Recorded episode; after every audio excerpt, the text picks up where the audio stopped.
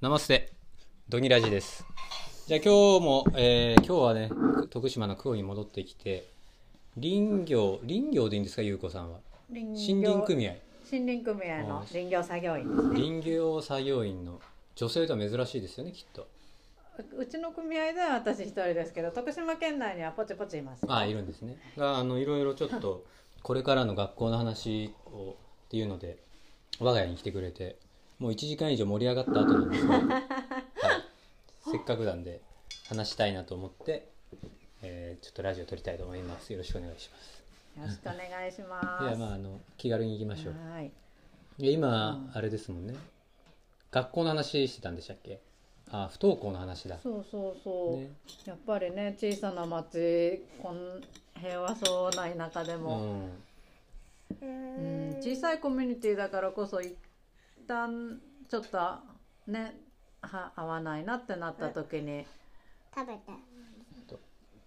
行く行く他に居場所が見つけにくい、そういう状況もあるから居場所が増えるのはうん。絶対に楽しいことだよね。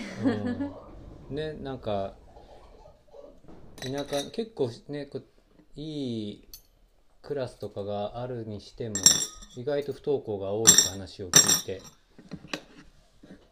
ま町の方子たちに比べてももっとなかなかい息苦しさも田舎は田舎であるのかなみたいな話になったんですよね。ほら、うんえなんで動いちゃったよまあその子供たちの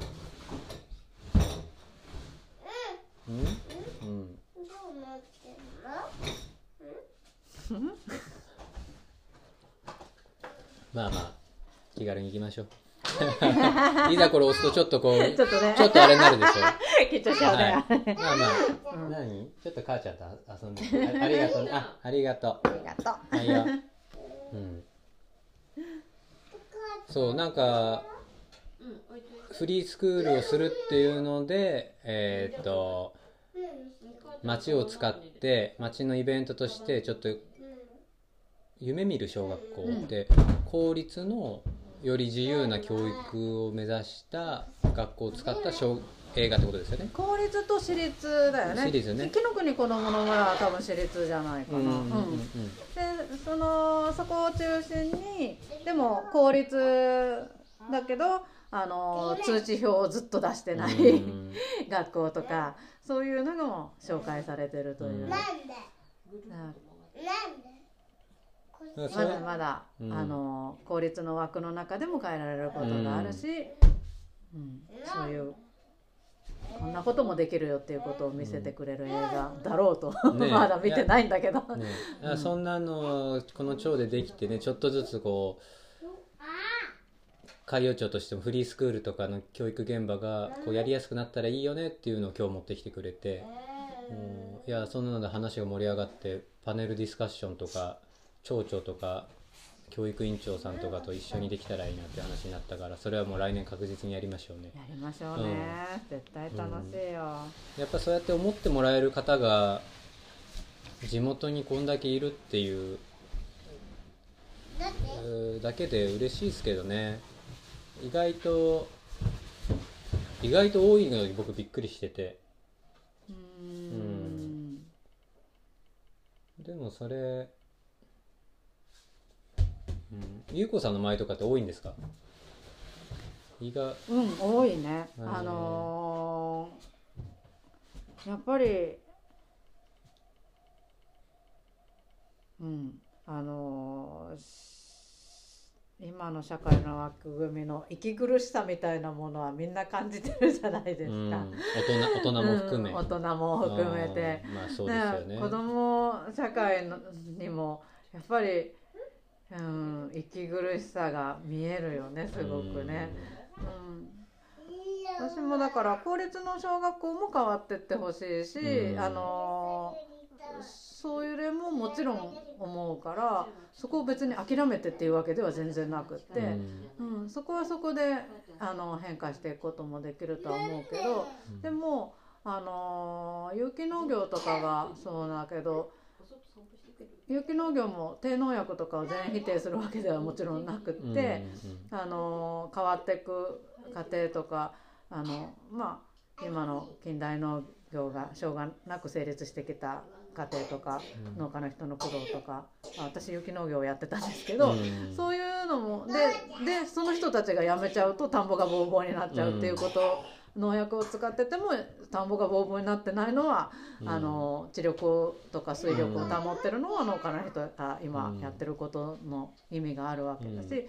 それを否定するわけじゃないけど、うん。有機農業をやってみせることで、うん。あうん。農薬なしでできんの？みたいな、うん。でそういや昔やってたなみたいな、あのーうん。そういうことが目に見えるのよね。うん。その良さ、うん。あのーそうすると今までやってたあじゃあこの薬減らせるかもしんねえなとか、あのーそういや昔はもっとこうやってやってたよとか、そういうことが、あのー引き出せてきてたら、あのー全然そこにはあのー壁じゃなくって話し合う余地が全然できてくる。うん。だから、あのーフリースクールが対象にできるのはあの数人の子どもたちだけだけど、うん。あのそその場がうん。一つ目に見えたことで、うん。あこれもありなんだと、うん。いやそうですよね。こっちの方向もやってみてもいいじゃん、うんみたいな、いやそうですよね。うん、それは今の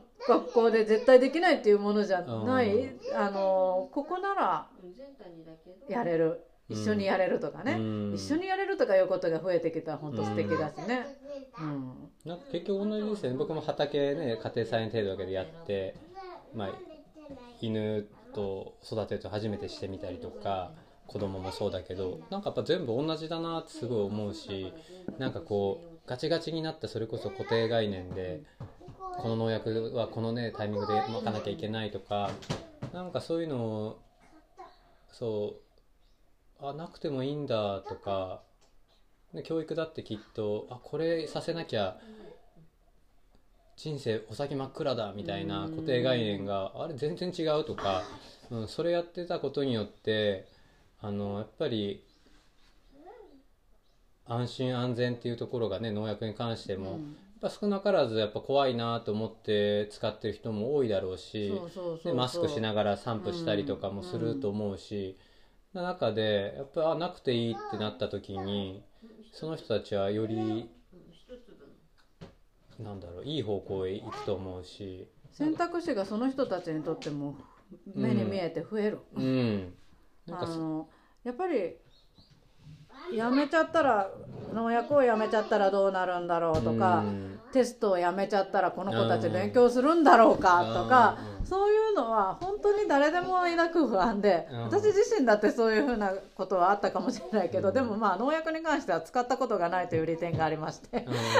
使ったことがないからゼロから始められて、でもあのー上手に使える人はやっぱりそれをやめるのはちょっと、うん。ああの怖いよね。ね。それは、あのそれはそうで、うん。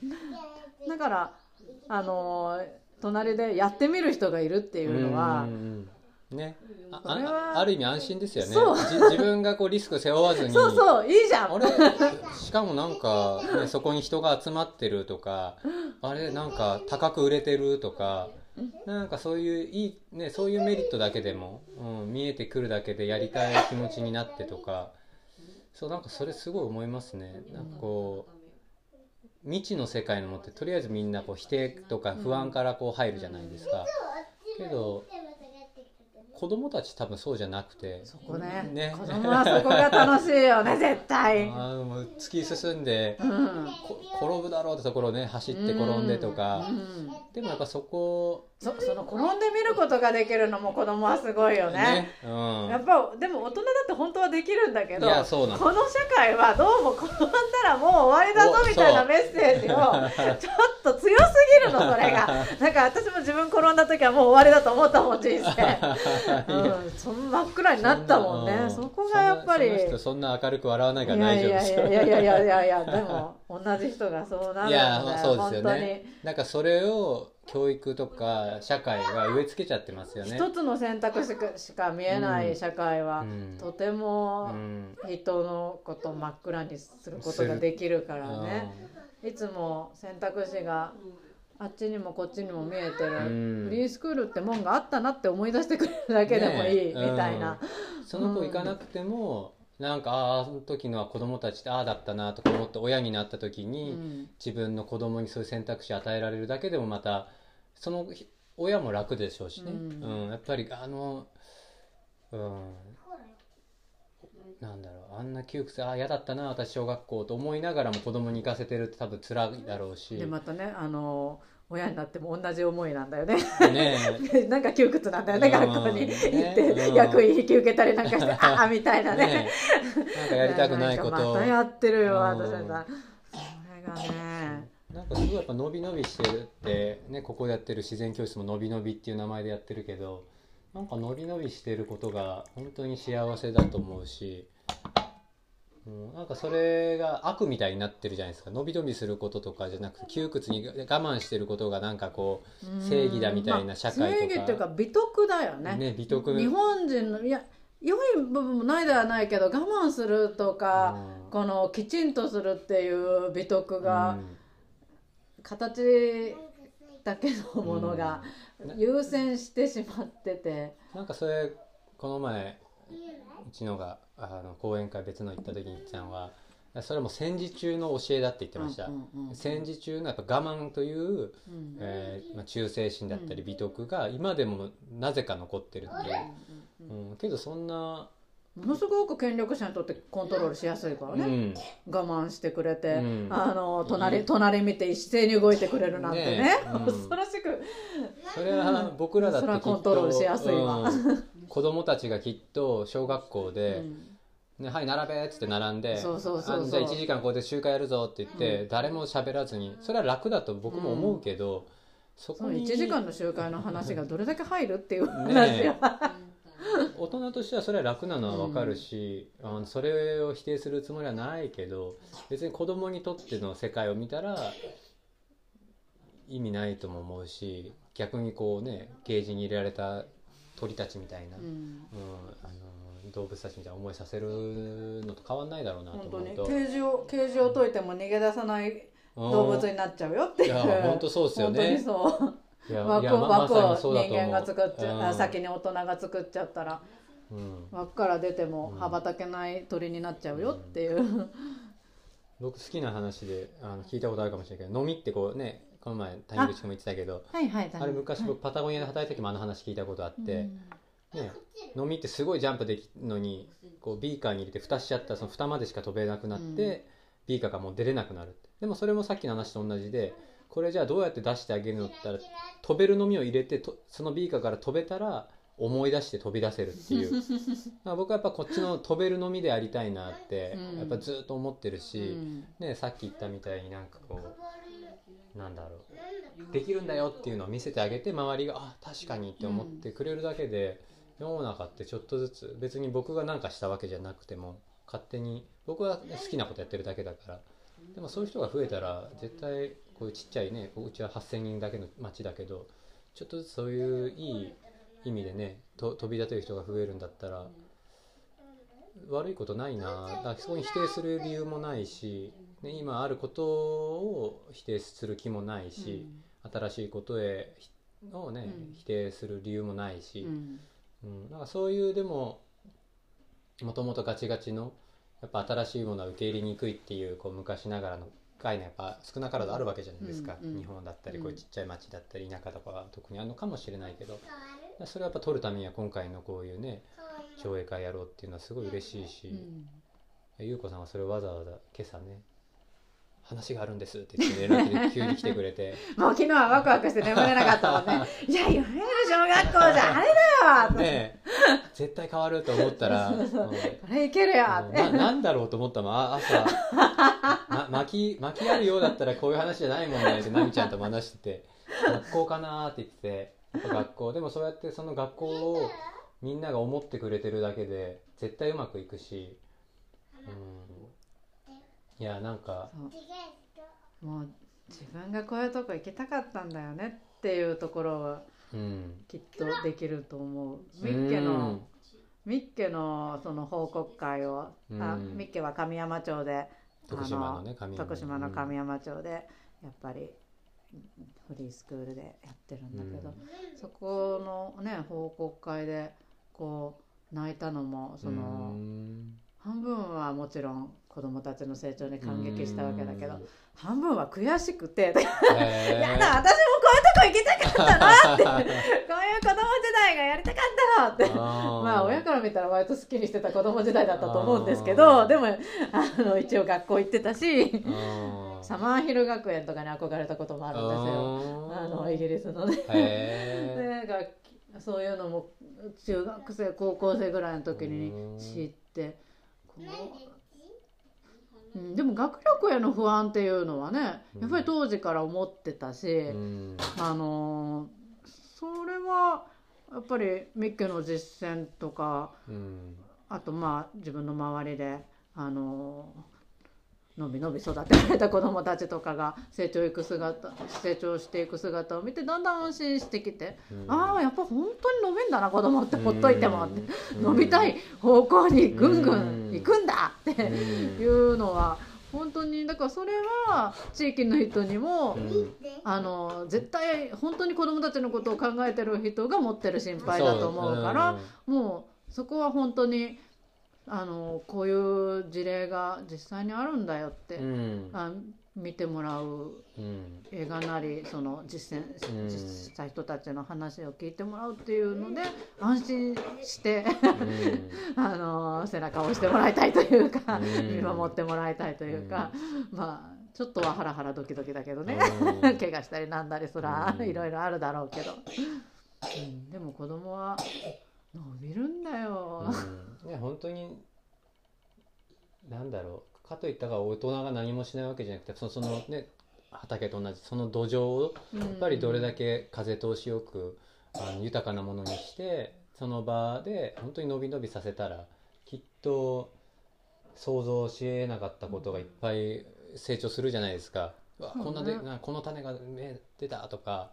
うん、大人がもしやれるとしたらそのなぜ何を拾えることね拾って、うん。あの 答えを探す方法というかその、探したく 探したいのは探したいはずだから、うん。そうそのその「らんまん」のねうん。ドラマの中で出てきたのも、うん。やっぱりその花に「名前がアルチューガですか? 」みたいな感じで、うんあの花が好きで好きでこう、うん。あの自分で見て観察してたわけだけどうん。そのやっぱり恩師との出会いで花に名前があるんじゃ！うん。じゃあこれにもこれにもこれにもって。へ で生きてる理由があるんじゃ一つ一つにと。ー そこに生えてそこでうん。あの精一杯生きてる理由があるんじゃっていうそれでその書物に書いてあるんかというので 文字を覚え。その書物に書いてあるんだというので英語を覚えみたいな。やっぱりそこがあのこういう子供のなぜ何うんにじゃあこれ あるよってうん。言える。まあ大人ができるんでそのぐらいでしょうみたいな感じで。うんうんそういうきっかけひもう拾っていくようなのはミッケの実践を見てもやっぱりよく分かったし、うん。子供たちが修学旅行を計画するって言ったら誰？じゃあどこ行く？何が必要？お金はどうするとかそういうことをやうん。やらすわけよね。誰それで誰じいじじゃない？じいじじゃない。橋本そさんかもれでその計計算をしたりガソリン代の計算まで子供がして。であ全まあ。ミッキーの報告会っていうのはな何でなんかこうメールかなんか行くんです？それともなんかこあ、うん、えっとね、そう、ミッケはね、なかなかね、あの発信してくれないからね、だから多分。フェイスブックとかやってたらいいんだろうけど、私フェイスブックはやってなくって。で、だからミッケからの直接報告が来るというより、私は神山うの、うんあの情報をずっと。うん。向こうのメーリングリストに入ってもらってるので、神山であの起こる動きをいちいち あの今いまだに通知を受け取っててでそれであの気が向いたら足を向けてて。うん。でもそのミッキーの報告会はそれこそ私歯医者さんもここしかに、通通ってるので神山に通ってるので。うん、いいいよここしかいいね、よ、ちょっと行きたいめちゃくちゃいいよ、そう。でそれの歯医者の日とミッケの報告会が重なったからやったーっていうのでなるほどね。それで神山行って報告会出てー。そしたらあの本当にそそういう報告会の前にその立ち上げの時にはちょっと森林整備とかうん。そういう時にチェーンソーを持って参加したりもしたんだけどでも離れてるからまあそこまでね。でもでトモエルが来た時うに、ん。あの果樹園作り。うん。それもその日も参加してうん。っていう感じで。そうそのトモエル来た時のその果樹園作りの時にももうすでに子供たちの発達に驚いたというか、うん。あの川にね入るんだけど私はこう子供の相手するの好きだからそうやって一緒に川に入るとか、うん。あの自然遊びするとかやってるけどやっぱり私だってそのよその子供だしうんあー危ないよ危ないよみたいな。大丈夫？とかやりながらこう遊ぶわけよ。だって川でこけたら結構えらいことになったりするじゃん、石とかさ。でももうミッケの子供たちとかもう誰も大人もそんなこと言わないし、子供自身の身体能力が半端ないから、もう全然あね怪我することはもちろんあるだろうけれども、もう危なっかしさが全然違う、うん。今の子じゃないよねってういう。だん。からもうこここんな大丈夫大丈夫とか手手つながおうかみたいなことやる必要がない、もうその辺でぴょんぴょん飛んで、うん。あのい岩の上跳ねてこううダブダブ行ってあそこ深いよって、うん。あのでそれも全部川のことはよく知ってる、うん。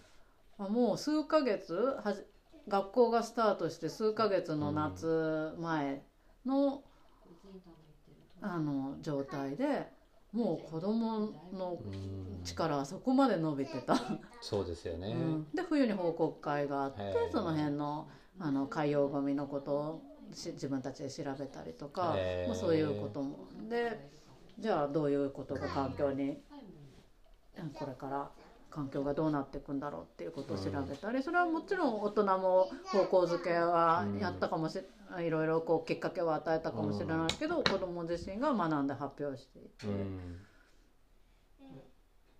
いやあーーなんかもう面白かった。想像できない。結局、ね、想像できたら楽しくないじゃないそうですか。そうそうそうそううんそうそうそう。そんな話もうん今までも結構してきたけど、うん。本当に想像できないからこそこっちも学びになるし、うん、いやりたいな、三年寝太郎みたいな話も私好きだし。うん？三年寝太郎って昔教科書に載っていやあったあったっす、ね、三年覚えてないけど、ひたすら寝てうん。ぐうたらなうん。ぐうたらっていうかまあな怠け者っていうか、はいとにかく寝て。え、うん、ででも三年寝太郎はある時むくって起き上がって、なんか大きな岩をどけたりかなんかして、すごいなんかなんか治水かなんかで村を救ったというような なんかむ村をのそのうん変えたみたいな感じで。いいじゃん3年寝ててもみたいな。いいじゃん3年寝たっきりでも寝,、ね寝ててもっていう、うん。まあ、そその子がね選んで寝てたらってうん。その寝寝かせられたらって意味じゃないよ、なんかだから別にあのこんな風に子供が発達しました伸びましたっていうことを自慢したいんじゃなくって、うん。それぞれの子供がペースがあって、ね、あのそれぞれのペースでやれる場があると、うん。それぞれの形で、ううんん生き生きするんだって、ねうん、それ多分それそれ大人がきっいと 3年間ずっとああだこうだ言ってたらあれでしょうね。ね。治水してくれなかったでしょうね。そうね。うん。あの、でま、毎日叩き起こしてたら、ね。あのいわゆるなんかよくわかんないことやって人生を終えたかもしれないけど、うん。もしかしたら、ね、寝てたから、うん。まあその間言ってたかもしれんけど寝てたからきっと村は守られたわけだしなんか本当にそのさっきの花爛漫の花の話じゃないけどみんな意味があってそこにいるのをうん。一律にしようとするじゃないですか社会って。何歳だから何とかかだから何年生だからこれでとか。やっぱフリースクールってあの全員同じ場にいる1年生から6年生までそれもすごい意味があることだなと思うしさっきの話の川の危険なところとかはねちょっと年上のねお兄ちゃんお姉ちゃんうんがああそこ危ないよとかこここうで滑るよとかこの村もクオもそうだったんですよ。もともと年上があそこは深いとか流れが強いって言って川の遊び方を教えてくれて、うん、でもやっぱゼンタのね60年ぶりの子供だから 教えてくれるねあの人がいないから、うん、今僕が川をねいっぱい遊んで子供たちに伝えられるようにしようと思ってるけどでも勝手にこれから子供たちがここに集うようになったらやってくれるし、うん。うん、それが本当にお互い意味のあることだと思うし、うん。うん。まあなんかこう、ま、このちっちゃい町にそうやって思ってくれる人優子さんもそうだけど他にもいろんな方が本当割と年配の方がねさっきも言ったけどすごいフリースクールへの思いを強く持ってくれて応援してくれてるのがあなんか本当に言ってよかったなと思うし本当にあの守られてるなって思うし、うんなんかそういう町なんかそういう町で嬉しいなと思いますね。そやけどまあ広めるためには若いお母さん、おまあもちろん父さんたちにね。徐々に広がると思う、うん。今でもやっぱいろんな方が本当にまだ場所も決まってないけど、働きますって言ってくれる人結構多くて、通わせますって人も多くて、うんうんうんうんうんうん。いや絶対俺もよそにいたとしても、うん通わせたくなるようなとこ作る気でいるし、うんうんうん多分相当楽しいとこ作れると思うんだよな。相当楽しいよ。相当楽しいし学び深いし、うん。のびのび、うん、健やかに、うん、キラキラってしてる場作れると思うもんな。マヨとは自然がいいからね。海あり山ありそう。なんかととにかくまあ本当に「らんまん」でもそうだけど自然が育ててくれる部分も大きいしね「無垢ハート城」とかの伝記とか読んでもあの山の中で暮らしてると、うん。意外と子供同士であんまり遊べなかったりもするから、うん。周りに子供いなくて、うん。もう全部子供の頃は自然相手にね、まあうんまあ一応年頃になってからは小学生ぐらいの年かな、うん。なってからはあの子供同士っていうのもうん。出てくるけど、あの自然の教えてくれることもとにかく半端ないから。うん。いや半端ないですよ。まあねこう。自分の手で見て目で見て、うん。触ってうん。学べる学びができるのは、ね。だから本当その土壌さえ作っちゃえばね町へ行ったところでうん。多分強いなんだろうい信念を持って多分生きていけると思うしなんかそれがこうやっぱりね根が弱いとどうしても辛いことも出てくるだろうしとか思うとなんかやっぱこの時期ってすごい大切なんか町の子がそれが弱いとは思わないけれどもよりなんかこうブレにくくしてくれるのかなと自分らしくありあれるようにしてあげたいなとか思いますけどね。やっぱり。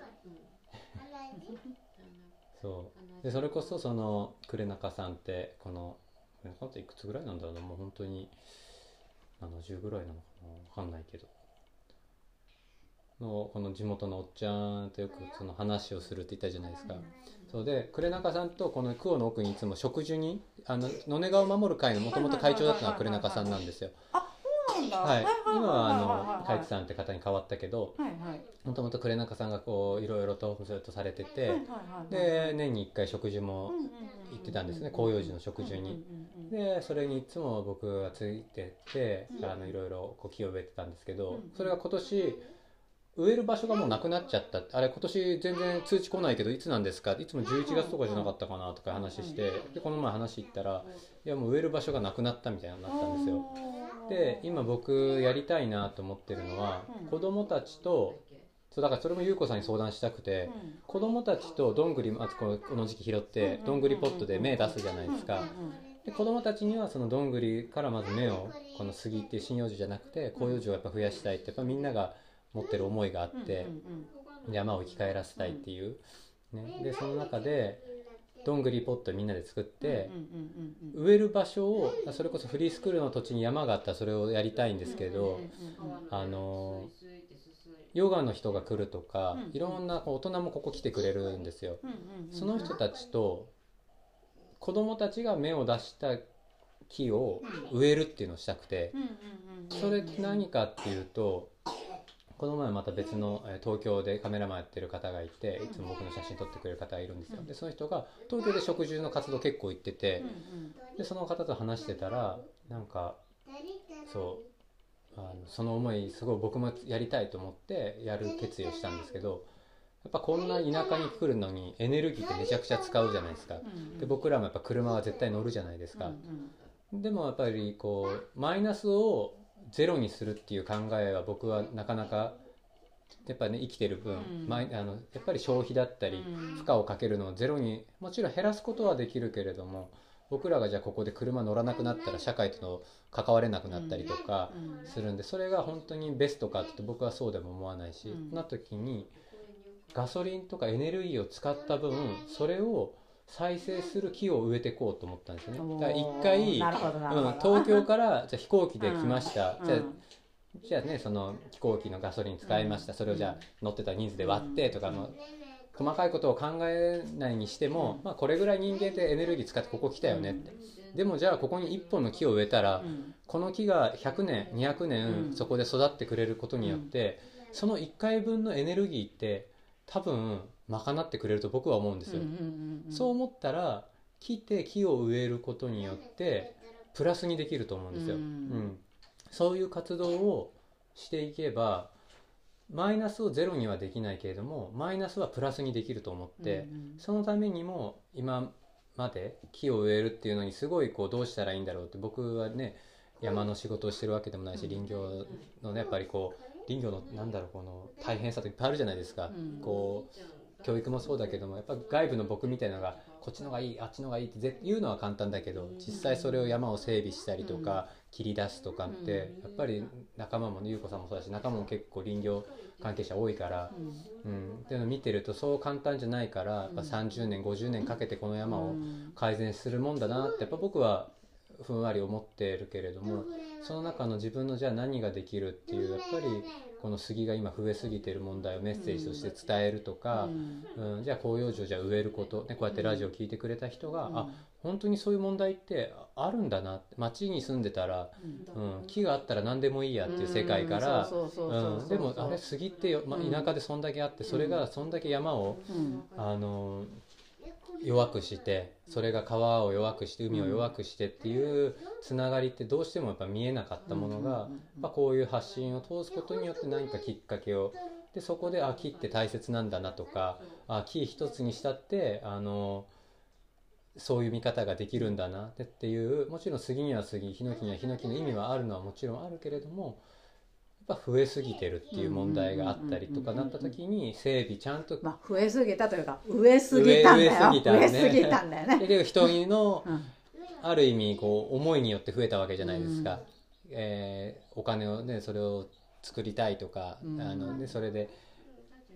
でもなんかそうあのまあしかし国策の失敗なんだよこれはっていうのも言いたいけどね。そうですよね。だからやっぱもうでもそれはなんか目先にとらわれたんかわかんないですけど、うんなんかやっぱりこう長期的なプランがあの昔昔の人は知っていたおねおねおね筋とか風の強いとことか弱いとこあーちゃっちゃっちゃっちゃっちゃっちゃっちゃっちゃっちゃっちゃっちゃっちゃっ転んだ、うんまあそういうところにはこういうこういう雑雑木を残すと、うんうんねそんな当たり前のことも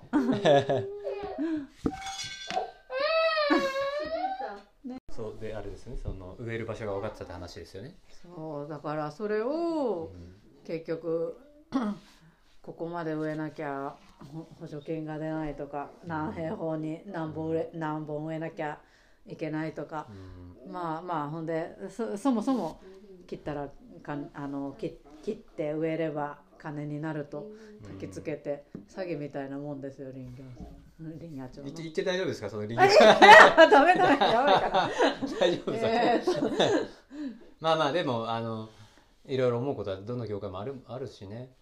けどなんかうんだからあ、僕も素人ながらこんだけ切っちゃって大丈夫なんかなとかそこの山とかすごい思うし。心配だよね。うん、あんなんなんかこう好き放題全部全伐してこれ土砂崩れしたら僕ら土砂の下敷きになるかもしれないしここねこの道が一本閉ざされたらまたねそううん。山から降りれなくなるしとか、なんか本当に全体を見てくれての制作なのかなとか思うと、なんか本当にこう自分の世界だけ良くしようみたいななんかこう、まあ、ちょっとずつそういうのが変わってったらいいですけどね、うん、だから林業ってそう僕よく言うけど僕神奈川県横浜生まれの育ちなんですよ。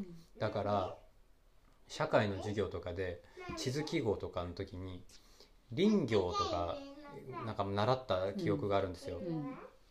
林業なんてこのご時世ないだろうと思ってたんですよ。本当に。まあ横浜ないもんね。山なんかないから、確か横浜と大阪がゼロなんじゃないかな林業予算が本当ですか？大阪は確かゼロであじゃああながち間違いじゃないんそうですねそうそうあながち間違いないその実感は。実感は。確か本当ゼロの自治体っていうのがあるんだよね、うん。林業予算っていうのがさ。うんいやだってないないですもん。ないもん、うん、だからいつの時代の勉強してるんだろうって僕はその時思ってそれぐらいだから今の子供たちって魚の絵を描いたら切り身だったとかってうん。冗談だろうと思ったけど友達のお父さんがそれあの目の当たりにしたって話をしてたんですよ。だからでも僕も結局同じことだなって思って、うん。林業ってこんだけ世の中に日本中林業関係者でめちゃくちゃいる中で、うん。ものすごい予算組まれてる中でないもんだと思ってましたから、うん。うん。いない存在だと思ってましたけど、うん。今思うとめちゃくちゃ重要じゃないですか。日本、や重要ですよ。重要ですよ。うん。でもやっぱり街にいたらよ。っていうかまあし森林はあの日本の国土の70%とかですからね。いやそうですよね。もう全然その、あうん60%だったかな、うん。まあ、徳島で70%かな、うん。そのあのほぼほぼ。ほぼほぼこれだけ森が残ってる。でもそれは確かにあの先進国の中では割と素晴らしいことで。いやそうですよね。やっぱりこんだけあの森が残ってるっていうのは、日本が山がちだったからで、うん。あの言うてみれば使えねえ土地があったわけだけれども、うん。そのおかげで残った、ううん。んそれは素晴らしいんだけれどもその中であの天本当のうん。潜在自然植生っていうんですけど、人間が手を加えなうん。たことのない、うんあの元々の自然っていうのが何パーあると思います？いやー。えー、北海道とかでも結構ありそうですもんねまだ。いやどうなんだろう。だろう。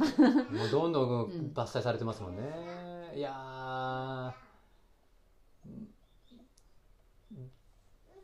ー。ないと思うけど10いやいないですよね。やね3えいやいやいやいや。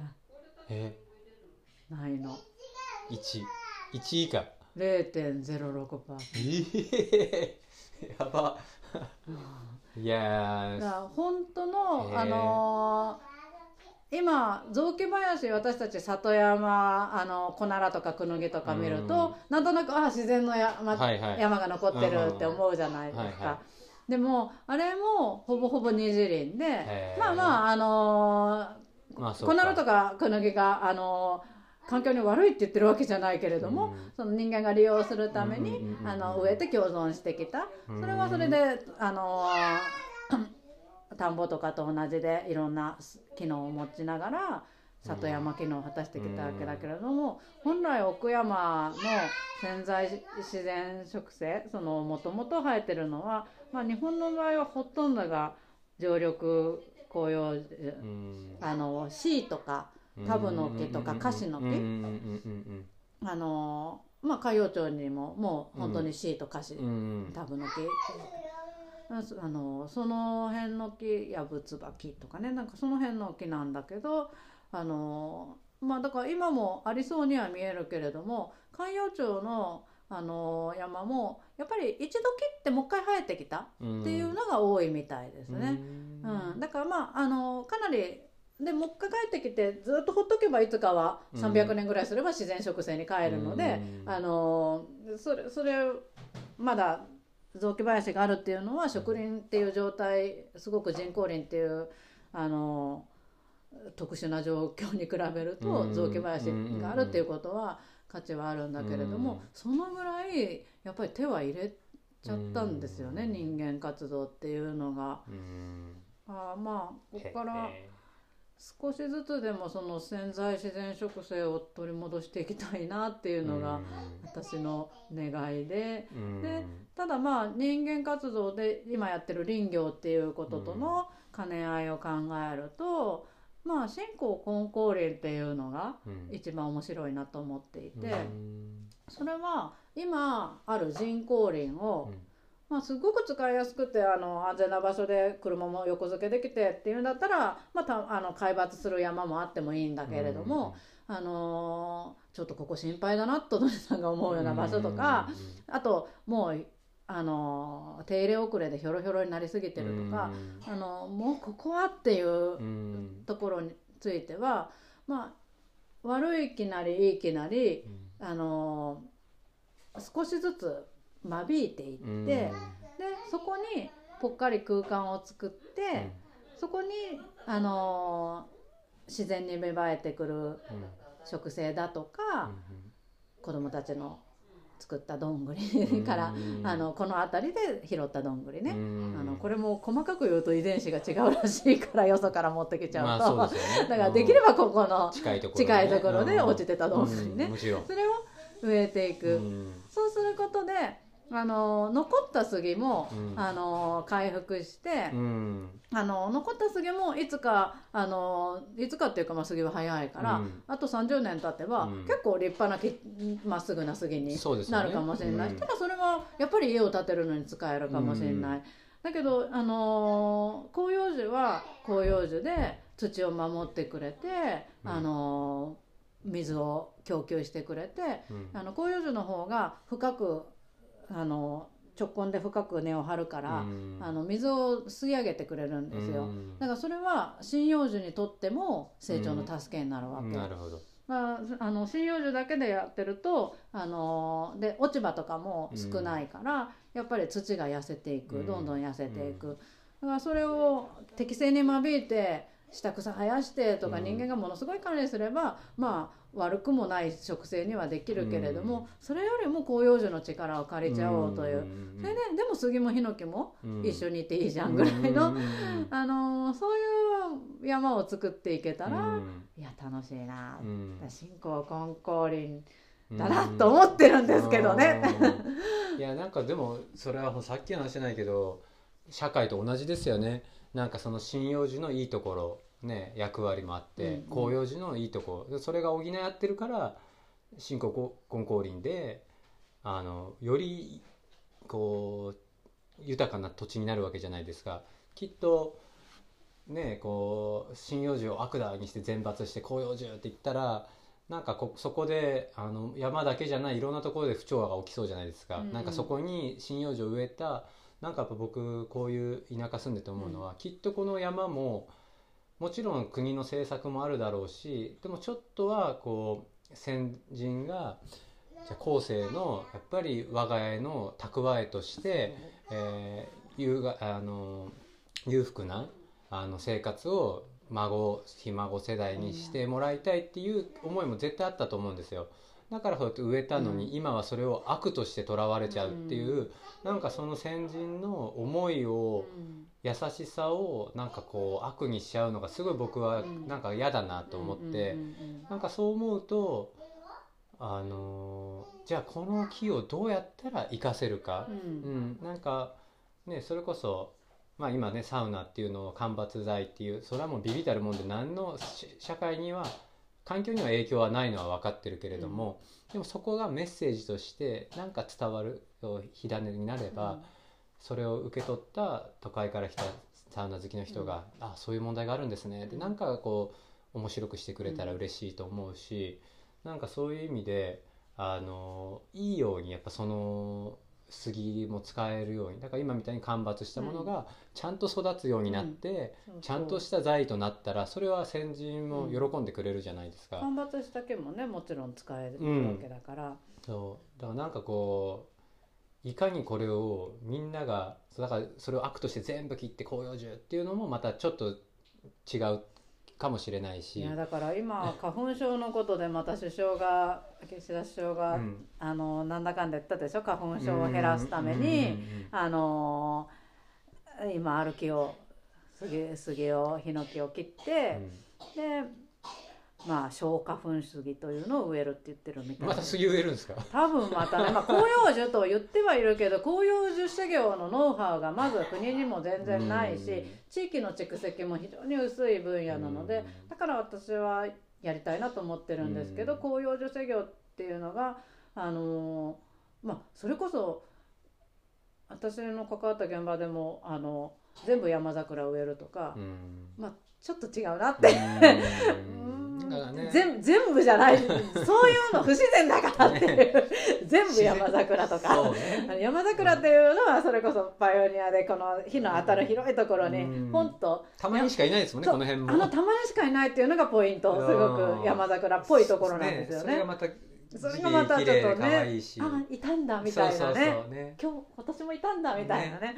あなんか桜いいっすよね。ん。そういうそういうノウハウはまだないしでもこれから作っていくところだと思うので、なんかそういうあのこう広葉樹その多様性がねうん結局そこなんやっぱりでしょうね広葉樹だからってそのね そのそのそのねうん。もみじ綺麗とかあのうん。とにかく桜綺麗とかうん。日本人桜ともみじばっかり植えすぎたがるっていう 私も好きだけどうん。もみじも桜も大好きだけど。いい一歩ではありますけどねきっとね。だけどそれそれだけに一色にしようっていう発想うんそろそろやめないみたいな。ね結局それはまた同じうん。なんか生みますよねきっとね。混ぜよう混ぜて混ぜてうん。子供も大人も個性も全部混ぜていろいろそれぞれに花開くところで。そうですね、うん。結局この問題に対して表面的なところでしか解決をこうねしないとす根本のねそもそも論がさっきねこれまでの話もいっぱいしてきたけどなんでそうなってるかとかなんでその状況なのかきっとお本当にお金とかのそういうのを絡めずちゃんとそれこそね学者さんとかりね、山の人とか学者さんに話聞いたら分かりそうなもんですけどねうんそういうもんじゃないんですかね。えっとでも私もなんていうのか人類の英知を集めればって思ってたけどなんていうのかそれそれもそうなんだけれども頭のいい人が集まって考えて決めるんでなくても、まあ確かにね。自然の姿に学ぶっていうのがうん。あありなんだっていうのが、なんかこの年になってやっと でも自分の限界がとっくに見えて もう一生懸命農業とか林業とか、まあ、私にとっては比較的人権っていうのは分かりやすくて、うん。まあなんか大切なことっていうのが分かるからなんかとても取り組みやすい課題だけど農業とか林業ってちょっと難しくって。うん。何が正解ってない世界で、ちょっと嫌で 正解がないってやっぱり日本人で 学校教育で育ったものとしては落ち着かないんだよね、でもでもやっぱり正解はないんだと、うん。やっとこの年になって思いましたよ、う40 も過ぎて。ん。でだからその正解がない時に。俺金柑どうしたの？ありがとう。ゆうダこさんくれたの？ブちゃんとこの金あれ柑金柑ってこのまま食べれるこれも食べれるの、え私もそれ美味しいと思って。あの風邪の時にもいいですよ金柑あありがとうございます。はい。後でいただくえあなんかだから自然の姿に学ぶっていうのが一つあるかなと思ってそれでまあそれだってでもこの英知をかけて生態自然植生というのを調べてくれた人がいてうん。0.06%とかいう衝撃的な事実とかも分かったりするわけなんだけれどもあの本当にだけどまだこの地でほっとけばどんな木が生えてくるかって言ったらやっぱりシイとかうんカシとかタブなんだよっていうのはうん。林業やってる人みんなやっぱり分かってるからうんちゃんと真面目に林業やって。うん。でももうその人たちは一生懸命杉っていうものとうん。をあの溶剤としてうん。いいものにしたりとか、うん。お金に変えたりとか、うん。そういうことを考えてきた人たちでも、あの臓器の役割は絶対に分かってて、うん。そういうふうに自然から学んだ形を、でまああの大規模じゃなくいろんな人がちょこちょこ試すことで、ここにはこのどんぐりを植えてみるみたいなところをやっていく中で一つじゃない正解っていうのが、あのそうね。うっすらうん。見えてくるぐらいなでいいいいしそういうもんなんだなっていう。きっときっとミッケの子供たちが今全力で 分かってることをうん。私は今頃やっとうん。思ってるんだなっていう。正解のない世の中で生きていく力みたいなものを、まあ、本当にこれからの子供たちは身につけてほしいな。ねそうなったら日本ももっとね生きやすくなるだろうし明るくなるだろうし、うん。大人もそれを受けてしや、ね、キラキラ毎日が変わりそうですけどね、なんかその、うん、なんか本当にそういうことが本当にこれからの人生キラキラさせてくれるって思ったらみんなそっちにね注力したくなりそうですけどね。なんかそれもああそうなんだと思える場を最初の話じゃないけど作ることが、まあ、僕らの使命だなと思うしそれで気づけば10年20年経って当たり前のようにね、うん、そういう社会そういうのがあるから、うん、なんかこう価値観変わったよねぐらいの。それでやっぱ生きやすくなったよねとか悩み減ったよねとかいう方が、うん、まあまあ間違いなく来ると思いますけどねそういう社会が、うん、ちょっと窮屈すぎますか あんまその窮屈は僕は感じてないけどまあまあでもここはここここはいいよ。海洋町いいよ。あの人いいですよね。海洋町だいぶいいよ、うん。いやいろんな田舎の中でもかなりいいよ海洋町は。ねうん。僕も結構ここここ息ができる田舎、うん。本当に、ね。なぜか息ができる。すごい開放感があるし、いや別に林業仲間とかみんな地元の人だけどうん。そん全然窮屈じゃないんだよね。窮屈っていう意味では本当窮屈じゃない、うん。そのどっちかというとその国の政策とか、うん。あの林業の補助金の縛りとか、うん。そういうものは窮屈だけど、うん。なんかね人と人としては本当に人としてはここは素晴ら素敵な方が多いのよ本当に本当に、それが僕もここを決めた一番の理由でした、うん。人があの本当に人が素敵っていう、まあ、他のところも素敵だけどなんか絶妙なんですよね、こう規模感といい自然との距離といい、まあ、なんかそういうのもあってみんなに来てほしいなと思って、ね、ここは魅力あるねあのところにこれからね。ますますただそのためには自然は残したい。ね。なんかやっぱりこれが育んできた、うん、まあでも声を大にして僕も今、いやね町とかにも言ってるけどなんか町にあるものを真似て町っぽいのをこっちに作ったところで誰も興味向かないじゃないですか。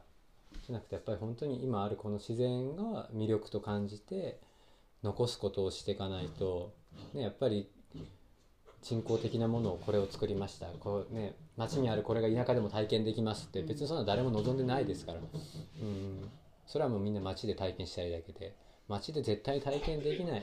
田舎にしかもう残ってないこの自然だったり触れ合いがある。まあそれは人との触れ合いもそうだけどなんかそこにちゃんと価値が見えるようなことをしていかないと真似事真似事ばっかりはこの町はもう廃れていくだけだなと思うし。いやちょこっとなんかあのー検索した時に出てきた竹ヶ島再生計画っていうのがねへー竹ヶ島海域のね、うん。まあ、サンゴの問題あるじゃないですか。うんあの磯焼けが起こってサンゴが減ってるっていうのね、であのまああったかいよの夏希ちゃんとか、うん。あのあここの間話したあの子は海洋のことについては結構オタクな感じだから、絶対面白い子の子と思ってるんだけど、だからちょっと彼女の話振ってみようと思うんだけど、そのでも宍喰漁協が、漁港としては彼女曰くすごく珍しく、ん。サンゴの再生とかに取り組んでるんですよね。まあ、そんなん聞いててでも私海とか川はそこまで詳しくないし山のことだって最近勉強し,、てるような状況うんだから。うんって思ってたけどその竹ヶ島再生計画というのが、うん。まあ、でも平成18年？え？なんだ。でだいぶ前、うん。えっと、20年ぐらい前かな、うん。ぐらいの計画なんで今どうなってるかわからないんだけどそれ地元の人たちがもちろん協議会であと、えー大学の先生とかを呼んで協議会作ってるの。うん。その再生計画が素晴らしいの。へ え何これ素晴らしいじゃんっていう。ーあのエリアを竹ヶ島のサンゴのああの緑枝サンゴだったっけかな？あれうん。を枝緑サンゴだかな、うん。まあ、それが貴重なんだけどそれの群落があるのは貴重なんだけど今そのそれが河原石サンゴとかいう地味なサンゴにとうん。取り替わっていったり大体サンゴ自体がもうだいぶ死滅したりとかうん。そういうことが起こってるけどでそれの再生計画なんだけどあのつながる川をあのすく、まあ、本当は全体にしたいんだけどとりあえず山水系に絞って野根川と獅子食い川となんだったっけ？なんだけどもう一個はなんだ？海部川なのかな？海部川も入るのかな？ちょっとそんなんでその領域設定して山エリア川エリア海エリアうん。それぞれに対策をと。へ それでえちょっとそれ勉強しに行きたいな。そうそうちょっと送るよとか今度 いやこれ読んで感動したもん。うん。何これ？このいや。20年前に何この先進的なそしてこの計画が今どうなってるってすごい聞きたいから夏希ちゃんに聞きに行こうと思ってるんだけれども。ううん、だから今もうあの子供 子供がうん。それこそ小学校の子供うんがサンゴのね定食。食定食したりとかしてるからそのはまあ脈々とやってるんだと思うんだけどその海エリ海エリアはやってるとして川エリとエリアと山エリアもやろうよみたいなうん。そこにはやっぱり自然の川を残すとかその席を作らないこととかうん。あの広葉樹を植えるとかうん。全部ちゃんと書いてんのね。そう未来像とか言ってさそれさえめっちゃ書いてんじゃん。めっちゃすごいじゃん。うん。20年前にこの発想みたいな。うん。だからちょっとやっぱり海洋庁なかなかすごいんだがうん。ポテンシャルあるんだからうん。これがいい。これちょっと続けたいってねだからあるつな意味つなげてやりたいみたいな。だから今僕らの課題はやっぱそのつなぐ世代をどれだけうん。作るかじゃないですか、そうそうそう。ね、やっぱりそれうん。をやっぱり大切だと思った先人たちの思いを今そうじゃなく他に価値が行き過ぎて見えなくなった、ね、やっぱよそに出ちゃった人たちもそうだけど、残ってる人たちでやっぱ思いがある人と、うん。やっぱり舵切る人がいたら絶対できるじゃないですかそれやりやりたいですね。それをなん地か元民釣り好きだからね。もう本当釣り好きなうん。私のなあの林業者仲間も、うん。あの山で働いてるけど、うん。山山よりね山よりも川じゃ海じゃ言って、うん。言ってますもんだからねでもそのつながりがうん。もっと目に見える形になれば、もっと動く人うん。増えんじゃないかなと思って、なんかこの土中環境の高田先生みたいな視点が普通になるような そんな海洋庁になったらもいやだからそのフリースクールの土壌が、まあ、高田さん含めこう、のうんうんうね、ん、あの大地の再生の方たちを一緒に作っていきたいなと思ってるけど、子供たちがもうすでにそういう目線がきっとあって、うん。その目線で、えー土壌を作りことを教えてもらう場があったら、すごいですよねそういう目線でもう地球を見れてるわけじゃないですか。なんかもうとんでもない子たちになるだろうなと思うし。まあ。楽しみですね。楽しみです。思いのほか盛り上がりました。ね またあの、はい。引き続き話しましょう。はい、ありがとうございました。はい、ありがとうございました。